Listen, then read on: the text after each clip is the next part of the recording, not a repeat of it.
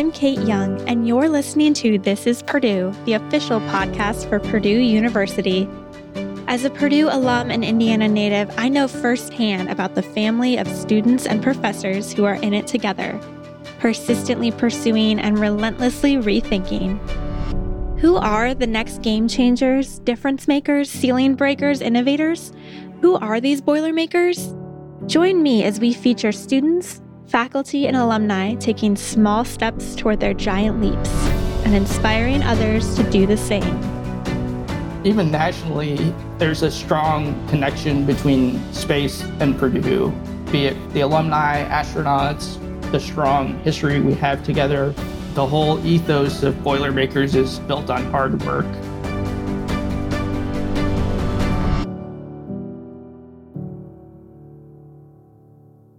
In this episode of This is Purdue, we're talking to a Boilermaker who recently took his next giant leap at none other than the National Aeronautics and Space Administration, or as most people call it, NASA. Ronak Dave graduated from Purdue in 2014 with his Bachelor's of Science from the School of Aeronautics and Astronautics. He was recently selected as a NASA flight director. I mean, NASA flight director. It just sounds impressive, right? And it truly is. In this year's class of 2022, Ronak is one of just seven flight directors selected by NASA. And there have only been 108 flight directors within the agency since the position was formed in 1958. So let's dive into this episode with Ronak and learn more about what exactly a NASA flight director does and how they are selected. We're so happy to have you on the official university podcast. We always love talking to NASA Boilermakers. So, congrats on your latest role. Tell us a little bit about what being a flight director at NASA entails and how you kind of worked your way up to get this role. Well, thank you. I obviously appreciate talking to anyone from Purdue. Happy to be here and talk to you today. The flight director for human spaceflight is the leader of the team, the conductor of the orchestra, if you will, of the NASA human spaceflight mission. So right now there's a, a flight director in the Mission Control Center leading their team for the International Space Station, along with our international counterparts all around the world. They help the team make decisions. They help explain or accept the risk of doing things that we may do and making sure the crew stays safe, the vehicle stays safe, and that we're continually uh, accomplishing our mission objectives up in orbit. So, right now, that's for the International Space Station. Obviously, uh, I'm sure you've heard of the Artemis program. That's the new program we're working on to return the first female and the first person of color to the moon and stay there sustainably. And, and that involves also building an international built space station around the moon as well. So again, all these programs have flight directors associated with them that when they're not on console are helping build those teams, helping build the operations behind them. What kind of procedures are we going to have? What kind of rules are we going to operate these vehicles by? And that's how a lot of the folks in the office spend their days is in meetings and generating all these operational products and means of operation so that when we get to the control center that everyone's on the same page and we're ready to go accomplish the mission. If you've ever seen the movie Apollo 13, you'll remember Ed Harris played real life NASA flight director Gene Kranz, who was overseeing mission control during the Apollo 13 crewed moon landing mission. When things went wrong, the flight director, in this case Gene Kranz, led the team to come up with a solution to save the Apollo 13 crew. So you may think of flight directors as guiding their crews through Houston, we've had a problem situations. And that is the case. But really, overall, they're responsible for the success of a mission. Flight directors lead teams of flight controllers, research and engineering experts, and support personnel around the world, making the real time decisions critical to keeping NASA astronauts safe in space. I mentioned previously that NASA selected its first flight director back in 1958. That person was Christopher C. Kraft Jr., the namesake of the Mission Control Center. Chris Kraft was on duty during America's first crewed spaceflight, first crewed orbital flight, and first spacewalk. And speaking of this legendary NASA engineer, Ronak tells us how a book written by Chris in 2001 called Flight, My Life in Mission Control inspired and propelled him to his path to working at NASA. I actually stumbled upon a book by Dr. Chris Kraft called Go Flight. Chris Kraft is really the architect of human spaceflight operations. He was flight director number one. So him and his team really built how we work today. And really, a lot of what we do today is still built on those foundations. We still use a lot of the concepts they came up with today. From that time, I knew that I wanted to work in human spaceflight operations. And becoming a flight director and leading that team is, in my opinion, really a pinnacle of that. And yeah, it was something I definitely wanted to do. It's also one of those jobs that you can't be upset about not getting. Like you said, there's including our class will be 108 total, right? So it was definitely something that was aspirational and it was awesome to get into the co-op program, the Pathways internship program and see how operations worked and really become embedded in that and starting full time in that. And obviously was able to work through that, working on different programs and different console positions to get to where I am today. As Ronak just mentioned, being selected as a flight director one of 108 in the past 65 years, took incredible persistence. In fact, before he was selected, back in 2019, he was being interviewed for an article for Purdue's AAE's Young Professionals Advisory Council. During that interview, he said, quote, I think it would be incredible to get to that point of becoming a flight director. It's definitely a hard thing to get into. I think getting to a flight director position is a personal goal of mine. And now, three years later, here he is. So, how do you get selected as a flight director? Many have served as a flight controller in mission control at NASA before becoming a flight director, just like Ronak did. But that's not a prerequisite to apply. You could have prior experience from the military or other spaceflight organizations, as this role requires a background of professional experience in high stress environments and fast paced decision making. Ronak walks us through what NASA looks for when it comes to selecting a flight director.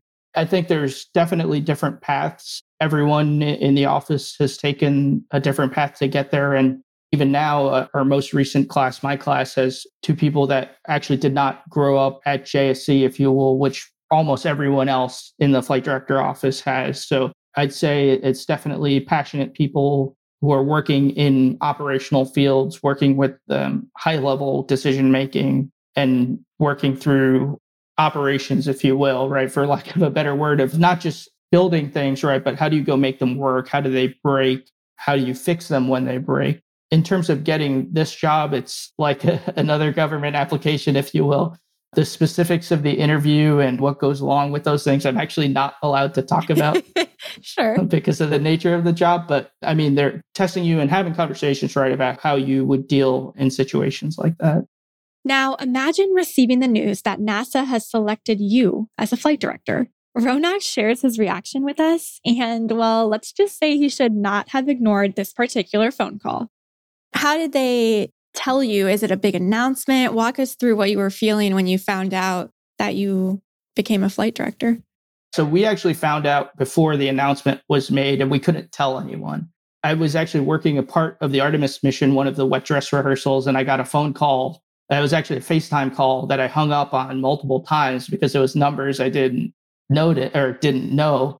So I thought it was some sort of new spam call. And I finally got a text message from the chief of the office. It was like, hey, you need to pick up this phone call. So I was actually still in the control center at that time. So I was like hidden in a corner, picking up, talking to them. And they finally asked me where I was. I was like, oh, I'm in the break room. They're like, you should go to your car. I finally walked outside and had the rest of the conversation with them in the car. So it was definitely uh, a very surprising phone call to get on a Sunday afternoon. Wow, that's amazing. So, how long did you have to keep it from your friends and family? We were allowed to tell some close family, but yeah, it was probably a, a month or so before the public announcement happened. So, there was a good amount of time that we could not tell everyone. Purdue University has a rich legacy with NASA. Many people across the world know the strong ties between Purdue and space, thanks to one of Purdue's most famous alumni, Neil Armstrong, the first person to walk on the moon. And of course, many Boilermakers work for NASA, including several flight directors, past and present. Wayne Hale, who received his Master of Science in Mechanical Engineering from Purdue in 1978, served as a NASA flight director from 1988 to 2003. Gary Horlacher was selected as a NASA flight director in 2008. He graduated from Purdue in 1989 with a degree in systems engineering through interdisciplinary engineering. And in 2018, NASA selected not one, but two Purdue alums to be part of their class of 2018 flight directors, Allison Bolinger and Marco Flores. Allison began her career at NASA as an intern in 2001. She earned her bachelor's degree in aerospace engineering from Purdue in 2004.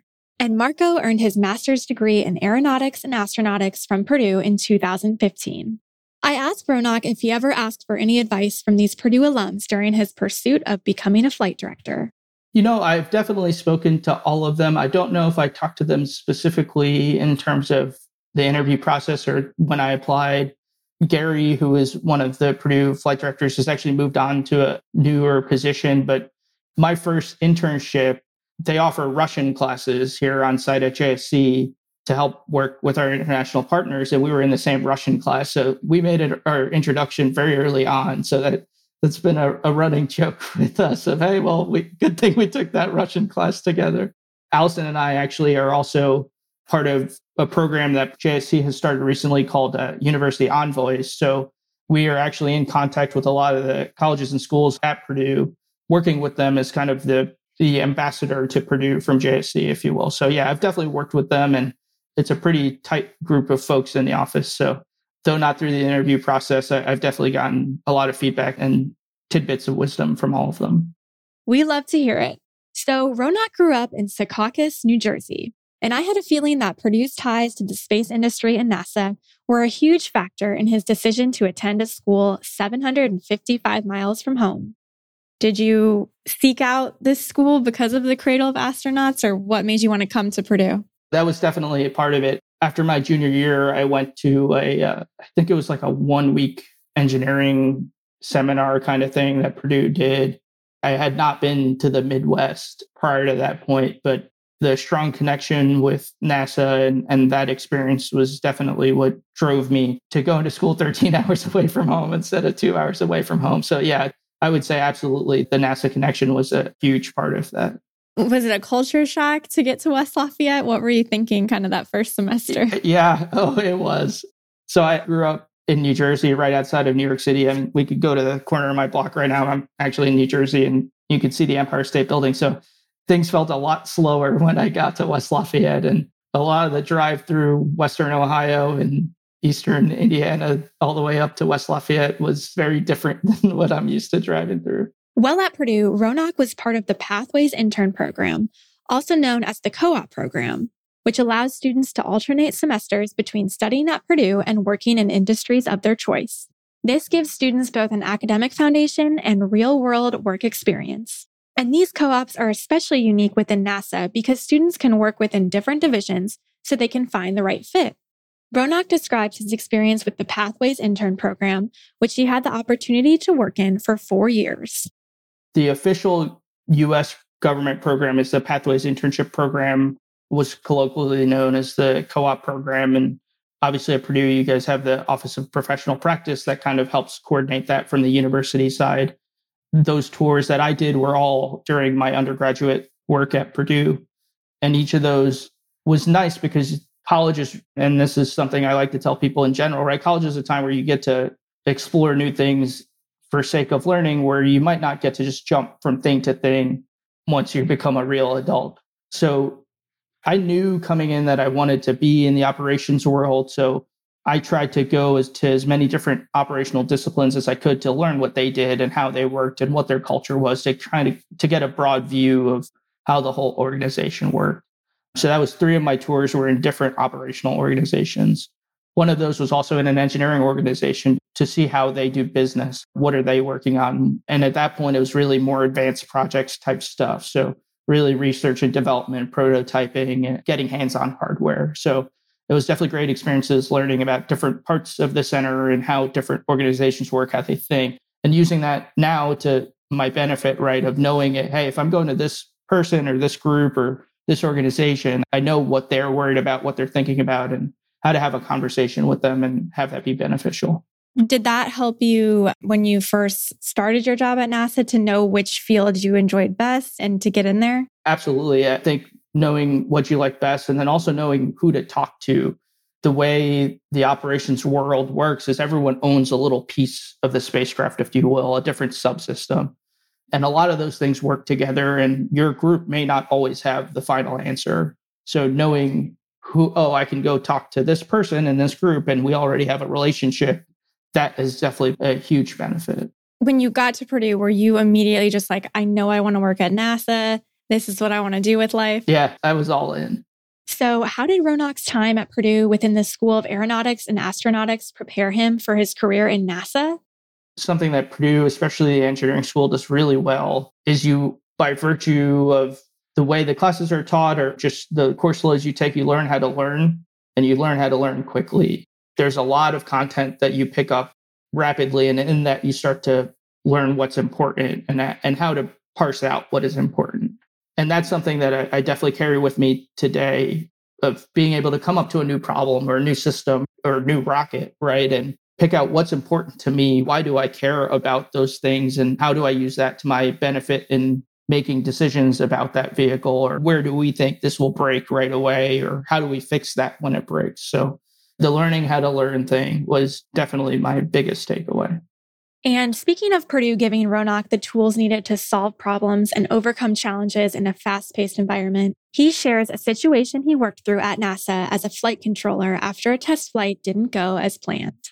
I think that most folks in any type of career will go through different types of problems, be it personnel or technical or operational. I think the unique problems we have here, you are put in positions where you are very quickly given the responsibility to make decisions about things that may sink a billion dollar spacecraft or endanger people's lives. An example of maybe not endanger people's lives, but a few years ago, we flew the first Boeing orbital flight test of the Boeing Starliner vehicle. I was on that team as a propulsion flight controller. I'll spare you the gory details, but very quickly into that test flight, things started to not go as we expected them to. I was handed over a vehicle and we did not know where we were going to go. We didn't know when we were going to come home. And we really didn't know all of the capability we had at that point in the propulsion system that I was working on. So I was kind of given a blank slate with some rough direction and say, all right, we'll just do what we think is best. And then we'll come pick it up on the other side and keep pressing down that plan. So I was put into a position where you kind of have a pretty gray space that you're working in in a context where you never thought you'd really be. So I was really proud of that team and us pulling together a plan and being able to test the system enough in orbit to stay there a few days and then safely bring that spacecraft home to the desert out in New Mexico. After more than a decade of working at NASA, remember, he started his career there in 2011 in the Pathways intern program. Ronak shared some advice for anyone thinking about a career in the space industry. I think NASA or really anything in the space industry, right, that it's a really small, though growing industry. And, and there's a lot of people that know each other I think that if you're passionate, that passion shows. So just go talk to people, have conversations, meet people who are in the industry. And there's obviously, especially uh, in these fields, there's an expectation that you know what you're doing and you have a head start there that we're going to Purdue and going to a great program like that. We know that technically all those skills are going to be there. So I'd say definitely making connections and talking to folks when they come on campus. We have a lot of great speakers from the industry that come to campus and give talks either at the seminar level or even bigger conversations that they have at different lecture halls and all that kind of thing. So I'd say definitely having uh, having those conversations and talking to people is a great thing to do. His advice to all of our student listeners out there? I think one of the ones I kind of alluded to earlier, college is a time where you really have the ability to go do different things, be it study abroad, do an internship in a different state, a different country, go learn in Europe. There's a lot out there that you don't necessarily always get the ability to go do once you're out in a job and working. Yeah, there's definitely jobs that afford you that, but this is a time where you you have all of that at your fingertips and you should definitely go experience those things, especially if it's things you haven't done before. Uh, I think that's something that's really important. And speaking of Boilermaker students, I asked Ronak to reflect on his time at Purdue. He shares more about his favorite professor.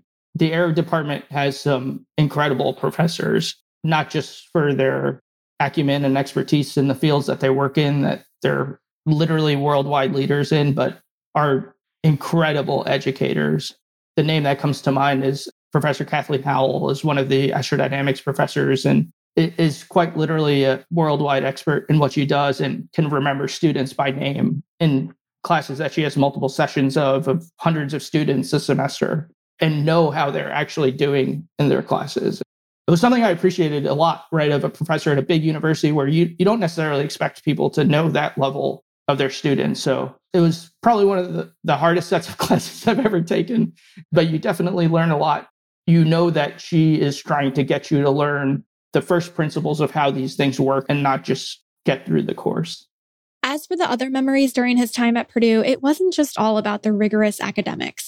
Ronak is a huge Purdue athletics fan and was part of the paint crew at our beloved Mackey Arena. I am a big basketball fan.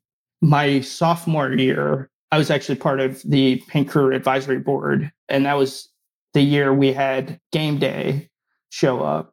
So doing the whole camp out thing and being able to show up at Mackey at 6:30 in the morning and get on the court level and be on national TV, that was definitely uh, a really exciting and fun experience. And the first few years there, we had a lot of. I was a big sports. I'm a big sports person, so we had a lot of fun sports memories of storming the field against Ohio State in 2009. That same year, I think the women's volleyball team also beat a number one rated Penn State there was a lot of fun I had there with friends of going to all these sporting events and seeing us take down some of the competition in the Big Ten. You got to check out, we've done interviews with Coach Painter and Coach Brohm, Coach Shondell. Our interview with Tim's coming out this fall. So if you're a sports fan, you got to check them out. I will have to check those out. As for Ronak's favorite Purdue traditions, he says the paint crew is right up there on his list. I think they've changed the process a little bit, but there's something to be said about people who are crazy enough to go camping in 10 degree weather to get seats to a basketball game. But but I love the little whether they're real or not idiosyncratic myths we have of walking under the bell tower and buildings having different zip codes. But those are all fun to tell folks when you bring them to campus. I asked Ronak how it feels to be a Boilermaker at NASA. Why do you think Purdue is unique? Why are you proud to walk into NASA and say, I'm a Boilermaker? So at JSC, it's easy because we there's like a third of the campus is Purdue people. Um, I think even nationally, there's a strong connection between space and Purdue, be it through just the alumni, astronauts, just the strong history we have together. Ronak ends with a powerful story on how the Boilermaker spirit is represented every day within NASA. What would you say? You know, you talked about athletics and your love for sports with Purdue. What does that Boilermaker spirit and that community mean to you? The whole ethos of Boilermakers is built on hard work. And there's a story that happened in real life, something we talk about in operations a lot. The Apollo 1 fire, which had two Purdue astronauts on it. After that accident, the flight director, Gene Kranz, brought all the operations team into a conference room. And to cut the speech short, he basically said that everyone's going to go write tough and competent on their chalkboards, and that's what we're going to live by.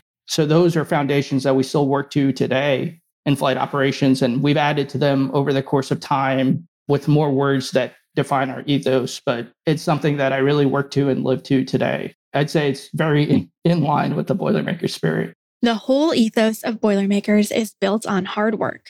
I just love that quote.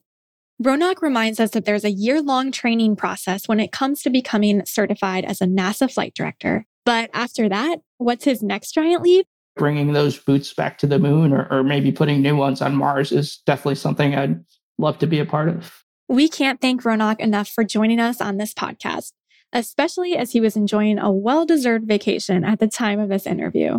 I'll just say I'm happy to be a Purdue grad and proud of the traditions and, and the excellence that the school provides. And it was a, an amazing time, the five years I spent there. If you'd like to listen to another This is Purdue episode that highlights a Boilermaker from NASA, check out episode 48 with NASA spacesuit engineer Amy Ross. You can listen to our episodes anywhere you get your podcasts Apple Podcasts, Spotify, or even on YouTube. Head over to youtube.com slash Purdue. Thanks for listening to This is Purdue. For more information on this episode, visit our website at purdue.edu slash podcast. There you can head over to your favorite podcast app to subscribe and leave us a review. And as always, boiler up.